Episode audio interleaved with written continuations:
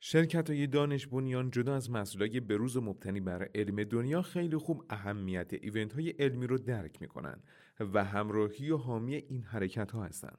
شرکت دارویی نانو هم از این دست شرکت است که البته در سبد دارویی ام دو محصول خوراکی زادیوا و دانلوین رو داره که دو محصول خوراکی دیمتیل فومارات و فینگولیموده ممنون از نانو الوند اسپانسر پادکست امسکست بفرمایید فروردین شود اسفندهای ما.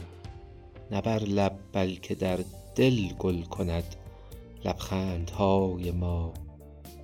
بفرمایید هر چیزی همان باشد که می‌خواهد. همان یعنی نمانند من و مانندهای ما. بفرمایید تا این بیچراتر کار عالم عشق رها باشد از این چون و چرا و چندهای ما. سر موی اگر با عاشقان داری سر یاری بیفشان زلف و مشکن حلقه پیوندهای ما.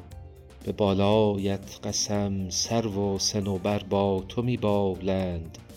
بیا تا راست باشد عاقبت. سوگندهای ما.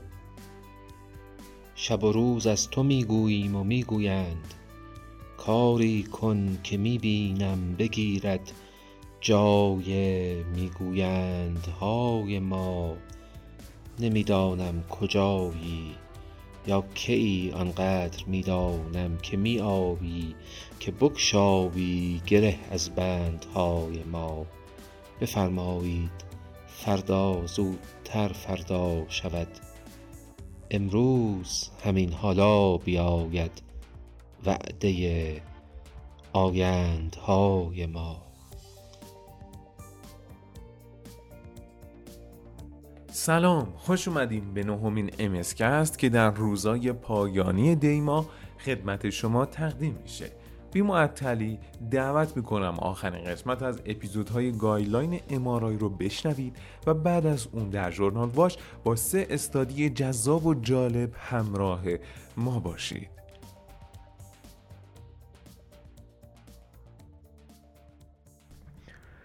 در میان برنامه ها اشارهای گذرایی به تغییراتی که در optic nerve اتفاق میفته شد. می‌تونیم چیزی اختصاصا بهش اضافه کنیم؟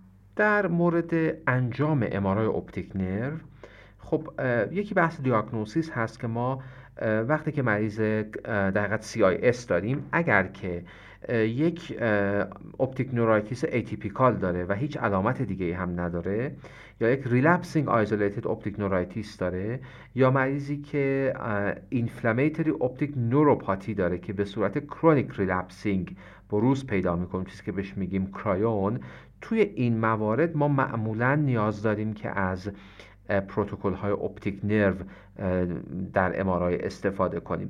در بیماری های دیگه اگر که شک داشته باشیم که اون بیماری ممکنه که optic nerve را درگیر کرده باشه مثلا فرض کنید که مریض سارکویدوز داشته باشه شک به تومور داشته باشیم خود NMOSD vaccination خب طبیعی هست که ما برای بررسی پاتولوژی optic nerve از orbital MRI یا MRI optic nerve استفاده می کنیم مثل همون توضیحی که در خصوص MOG antibody disorder دادیم دقیقا. اونجا دیدن یک سری feature ها در optic nerve اصلا تشخیص و سیر درمان را عوض می‌کنه. حالا بیایم سر مانیتورینگ. بیماری که MS داشته رفته روی درمان ممکنه یک موقعی درگیری های از optic nerve پیدا کنه که ما شک کنیم که symptom های visual بیمار در قالب MS بیمار قابل توجیه نیست. بنابراین یک comorbidity به قضیه اضافه شده که من نیاز دارم که بیام optic nerve را بررسی کنم. یا اینکه بیمار MS که به جای اینکه progression ش رو در علامت های فرض کنین که موتور و cognition و اختلال ادراری و spasticity نشون بده من می‌بینم که دچار chronic progressive optic nerve symptom شده. و من شک می‌کنم که آیا این واقعا MS بیمار هست یا چیز دیگری است. بیماران MS هم داریم که اینها repeated isolated optic nerve relapse پیدا می‌کنن. در این موارد توصیه میشه که ما بیایم و optic nerve MRI انجام بدیم. و با چه setting ی MRI این کار رو انجام میدیم؟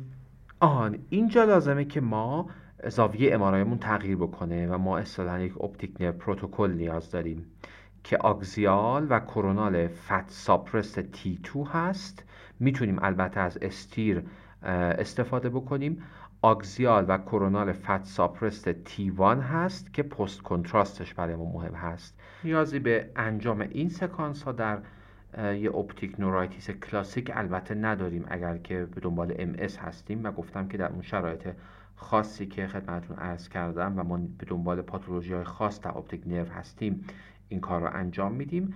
البته باید که تصاویر optic nerve در MRI همواره در کنار سایر یافته های clinical و neurophysiologic شامل visual evoked potential VEP یا تصاویر OCT مورد قضاوت قرار بگیره. خیلی ممنون استاد بابت همراهیتون در این section و اینکه الان چند برنامه طول کشید این guideline رو ما بررسی کردیم قسمت به قسمت جلو اومدیم.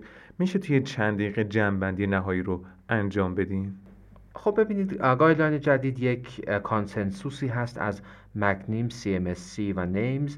سازمان های خیلی مهم در تولید guideline های علمی و دستورالعمل های clinical practice در MS خصوصیت خیلی مهمش هست. انجام پروتکل های MRI کمی ساده تر شده indication های استفاده از gad کمی محدود تر شده. این که توافق جمعی هست اینی که پروتکل ها ساده تر شده اینی که با امکانات کمتر در وقت کمتری قابل انجام هست باعث میشه که پایبندی افراد مختلف و کلینیک های مختلف در حقیقت به این پروتکل ها بیشتر بشه. این پروتکل اولیه و پروتکل مانیتورینگ با توجه به اینکه در همه جای دنیا احتمالا مورد استفاده قرار خواهد گرفت. بعدا به عنوان پایه‌ای برای مطالعات post marketing بیشتر مورد استفاده قرار می‌گیره. توصیه شده در این پروتکل که ما سه ماه بعد از شروع دارو یک new baseline داشته باشیم. توصیه جدید در مورد این است که ما به گادولینیوم برای ارزیابی در مورد فعالیت MRI نیاز نداریم. توصیه دیگه ای که شده است این است که ما برای مانیتورینگ نیازی به انجام روتین MRI spinal cord نداریم که خب باز این خودش به کوتاه شدن پروتکل های MRI کمک خواهد کرد. نکته مهم دیگه این بود که مجوز استفاده از criteria های MRI جدید و همچنین منظورم criteria ی تشخیصیه و همچنین پروتکل های پیشنهاد شده برای بالغین در اطفال هم داده شده. چیزی که من خودم شخصا انتظار داشتم که با توجه به علاقه های شخصیم بیشتر راجبش صحبت بشه استفاده از volumetric analysis بود. با توجه به consensus ی که در این زمینه وجود داره توصیه نشده که ما برای تشخیص MS از متدهای quantitative analysis استفاده کنیم. همچنین از تکنیک های high resolution مثل susceptibility based MRI برای تشخیص central vein sign و همچنین از approach های مختلف برای تشخیص cortical lesion ها هنوز توصیه نمیشه که بخوایم در کلینیک استفاده بکنیم.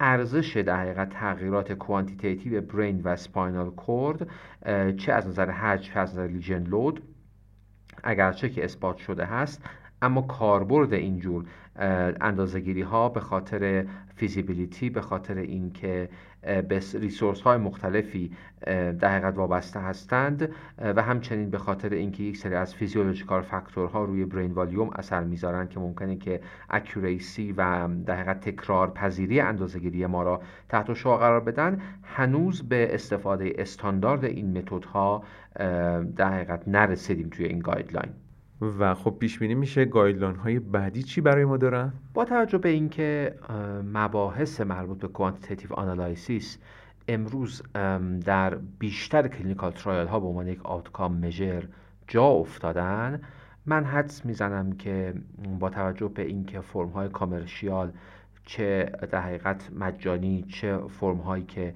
نیاز به خریداری باشن از این جور خدمات توسط نرم افزارهای مختلف در دنیا ارائه شده و مورد تایید مثلا FDA هم بوده ما در guideline های بعدی در مورد نحوه‌ی rely کردن به output این جور آنالیز ها در حقیقت چیزهای بیشتری ببینیم. همچنین به استاندارد کردن و به کارگیری روش هایی که بتونه خیلی حساس در مورد پدیده هایی مثل remyelination، neuroprotection و همچنین repair صحبت کنه یا قضاوت بکنه ما در guideline های بعدی بیشتر خواهیم پرداخت. خیلی ممنون از همراه های امسکس که در این چند قسمت همراه ما بودند تا در خصوص آخرین guideline کاربرد MRI در بیماران MS که در مجله Lancet Neurology در ماه جون چاپ شده بود صحبت کردیم و پیش رفتیم. همراه ما باشید.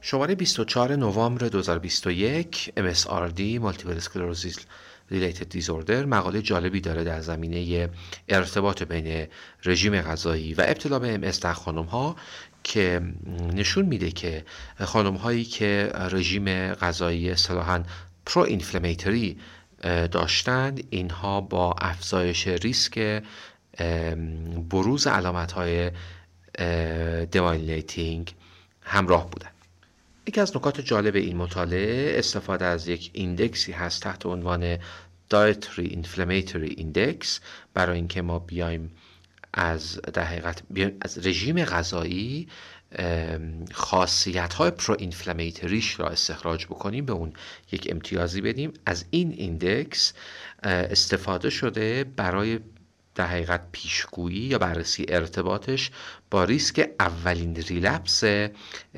demyelinating disorder حدود 260 بیمار و 500 فرد سالم در مطالعه وارد شدند و نتایج مال بررسی هایی است که بین سالهای 2003 تا 2006 در چند کلینیک مختلف در ایتالیا انجام شده. توسط یک study group تحت عنوان AusImmune که در حقیقت یه multicenter study group هست که بیشتر همکارانش در استرالیا هستند به دست اومده.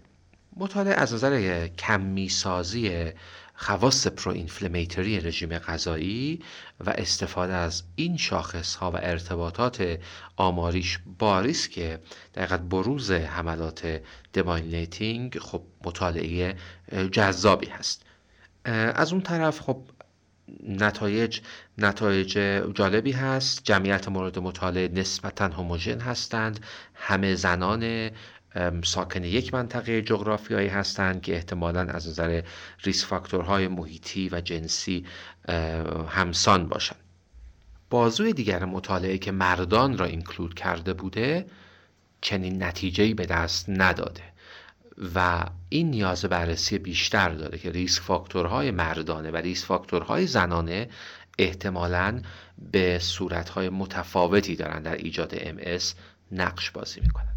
در مورد ارتباط ویتامین D بسیاری از بیماری ها و حالا در مورد بحث ما MS مطالعات مختلفی انجام شده. چالش ها کماکان باقی هست. نقش ویتامین دی در پیشگیری یا در بهبود سیر بیماری هنوز جای بحث داره. ما می‌دونیم که به تنهایی ویتامین دی نمی‌تونه که در ایجاد بیماری نقش داشته باشه و کماکان مطالعات از دریچه های مختلفی دارند. رابطه ویتامین دی و ام نگاه می‌کنن در مورد مطالعه جالبی که PLoS One چاپ کرده در شماره 2 دسامبر 2021 اثر ویتامین دی یا در حقیقت اثر supplement ویتامین D در افرادی که MS دارن یا ریسک ابتلا به MS دارن خیلی وابسته به این هست که آیا فرد موتاسیون های وابسته به متابولیسم ویتامین دی را دارد یا ندارد؟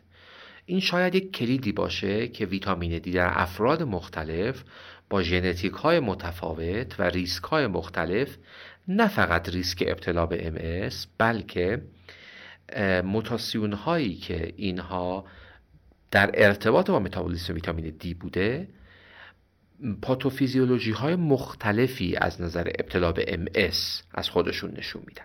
به طور دقیق تر اگر بخوام به یافته های این مطالعه اشاره بکنم که معروف مطالعه سولاریوم هست و ما مطالعات دیگه ای از این study را هم قبلا داشتیم که روی genotyping در حقیقت بیماران مبتلا به MS کار می‌کنه. 34 بیمار که 26 نفر از این بیماران اطلاعات ژنتیکیشون نشون می‌داد که اینها موتاسیون های وابسته به ویتامین دی دارن مورد بررسی قرار گرفتن. در مطالعه سولاریوم بیماران به دو گروه placebo و گروهی که ویتامین دی سه 14 هزار واحد در هفته برای 48 هفته دریافت می‌کردن تقسیم شدن و بیماران با توجه به اینکه اون آلل مورد نظر را داشتن یا نداشتن به کریر یا نان کریر تقسیم شدن. در گروهی که اینها یک موتاسیون در پروتئین متصل شونده به ویتامین دی یا دی بی پی داشتند تفاوتی از نظر سطح بیسلاین ویتامین دی مشاهده نشد. در این دسته بیماران دو SNP یا دو موتاسیون مختلف دیده می شده که به جزئیاتش خیلی حالا ما اشاره نمی کنیم اما متوجه میشیم که یکی از این موتاسیون ها بوده که علا رقم این که بیمار روی درمان نسبتا های دوز ویتامین دی قرار می گرفته توانایی ایجاد سطوح بالای سرومی ویتامین دی را از مریض می گرفته.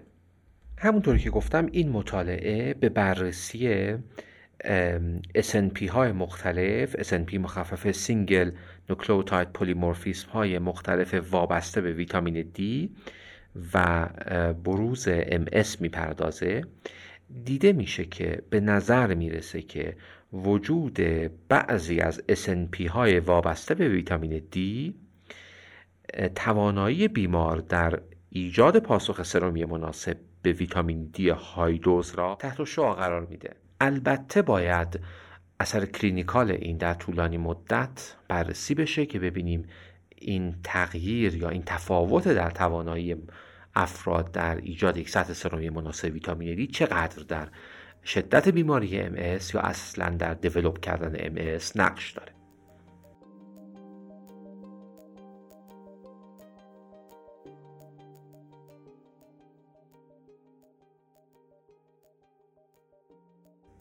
American Journal of Röntgenology 2021 اول دسامبر 2021 مقاله جالبی داره که به قضیه پارامگنتیک ریم لیژن ها در MS اشاره می‌کنه. پارامگنتیک ریم لیژن ها که یافته های هستند که ما به صورت روتین در susceptibility weighted MRI یا SWI می‌تونیم تشخیصشون بدیم و در حقیقت نشون دهنده مناطقی هستند که ماکروگلی های مملو و از متابولیت های آهن حضور داره. یک بایومارکر خوبی برای تشخیص پلاک های smoldering هستند.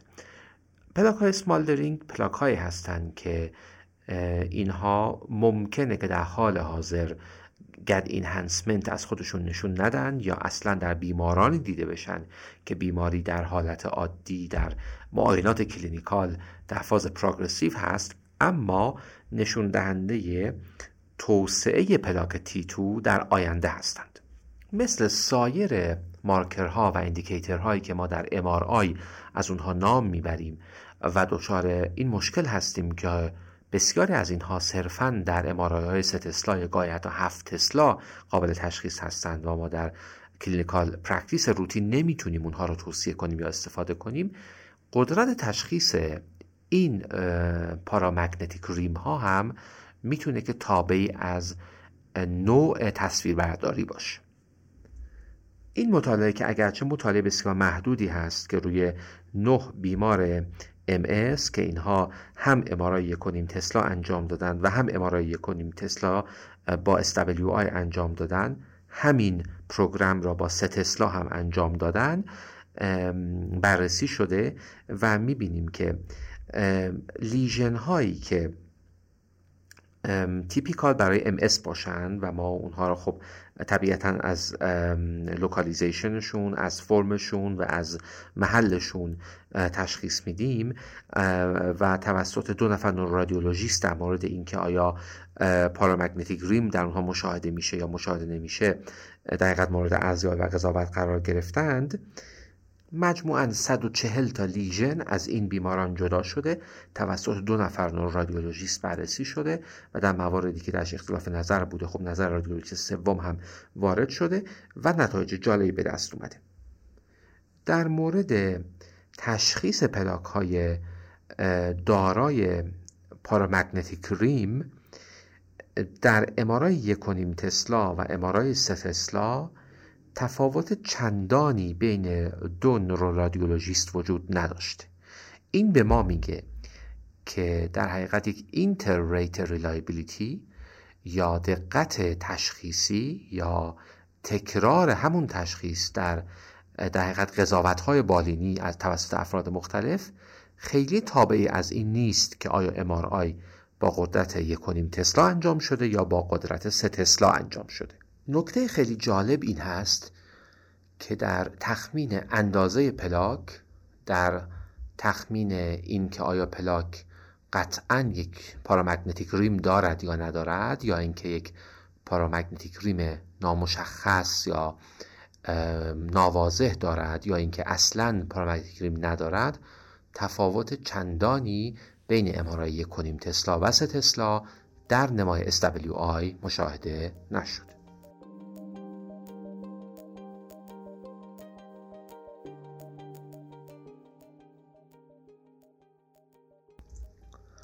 مطالعه خیلی خوبی که در JAMA Neurology دسامبر 2021 اول دسامبر 2021 چاپ شده و مطالعه از گروه سوئدی هست که بیماران نسبتا قابل توجهی روی ریتوکسیماب دارن.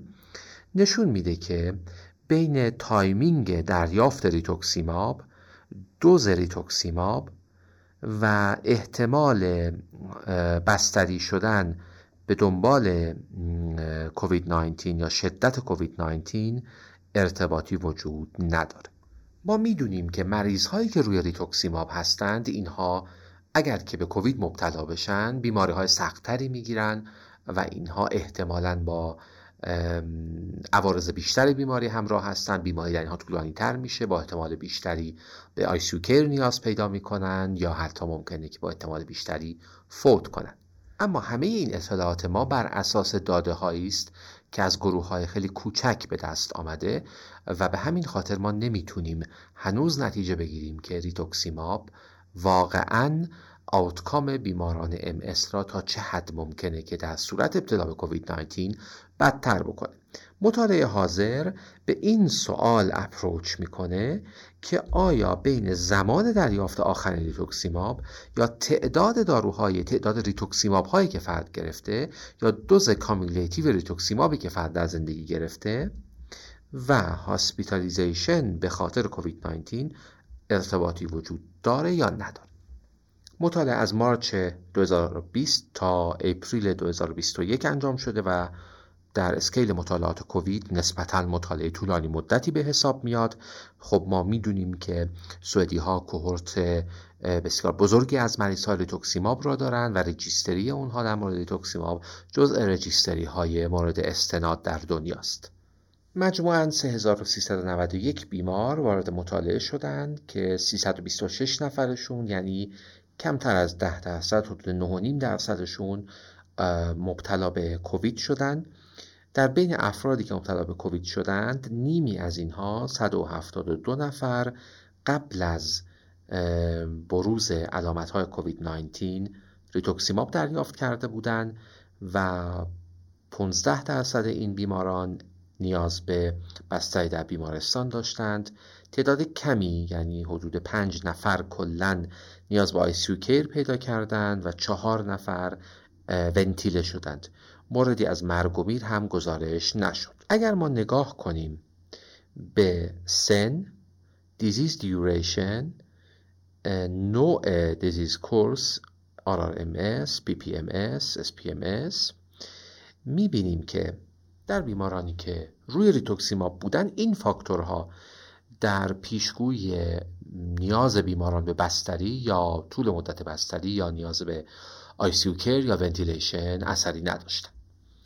بیمارانی که بستری شده بودند به طور متوسط حدود چهار و نیم ماه از آخرین دوز ریتوکسیمابشون گذشته بوده و بیمارانی که بیماری mild داشتن حدود 6 ماه گذشته بوده که این اختلاف اختلاف معنیداری نبوده. همچنین وقتی ما دوز تجمعی ریتوکسیماب را بین این دوتا گروه با هم دیگه مقایسه می‌کنیم به نظر نمی‌رسه که اینکه بیمار چه مقدار ریتوکسیماب در زندگیش گرفته بوده اثری روی hospitalization یا شدت بیماری کوویدش داشته باشه. اگرچه می‌بینیم که در اونهایی که زیر چهار ماه از دریافت ریتوکسیمابشون گذشته بوده rate hospitalization و ICU care بیشتر بوده. وقتی میایم این ریسک را بر اساس سن و جنس و بیماری های زمینه ای و EDSS adjust می‌کنیم می‌بینیم که این اثر از بین میره.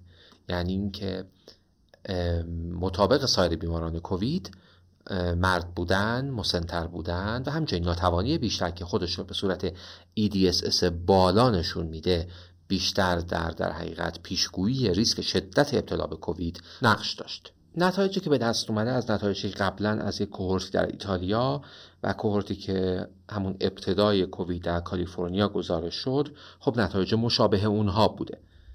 البته اون مطالعات هم مطالعات چندان بزرگی نبودند این مطالعه هم اگرچه که تعداد بیشتری بیمار رو در بر داشته ولی پاور چندان زیادی نداره. منتها با توجه به همون چیزی که قبلا گفتم ارزش این مطالعه در این هست که مطالعه از یک کوهورت ملی میاد مطالعه از یک های کوالیتی دیتا رجیستری میاد که دیتا به فواصل خیلی اندک و با دقت خیلی بالا جمع آوری شده. نکته ای که به ذهن می‌رسه این هست که خب مثلا به کوموربیدیتی های دیگه و همچنین نقش سیگار در این مطالعه اشاره ای نشده و این یک ضعف بزرگ برای این مطالعه است اما با توجه به شناختی که از رجیستری های MS و ریتوکسیماب داریم به نظر نمی‌رسه که لااقل در آینده نزدیک ما بتونیم که data یی بهتر از این data در دسترس داشته باشیم.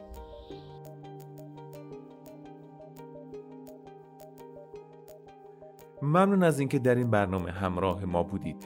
لینک مقالات در description برنامه موجوده. فراموش نکنید ما رو به همکاران خودتون معرفی کنید. ممنون میشم اگر پیشنهاد یا انتقادی دارید برای ما کامنت کنید. امسکست زمستان 1400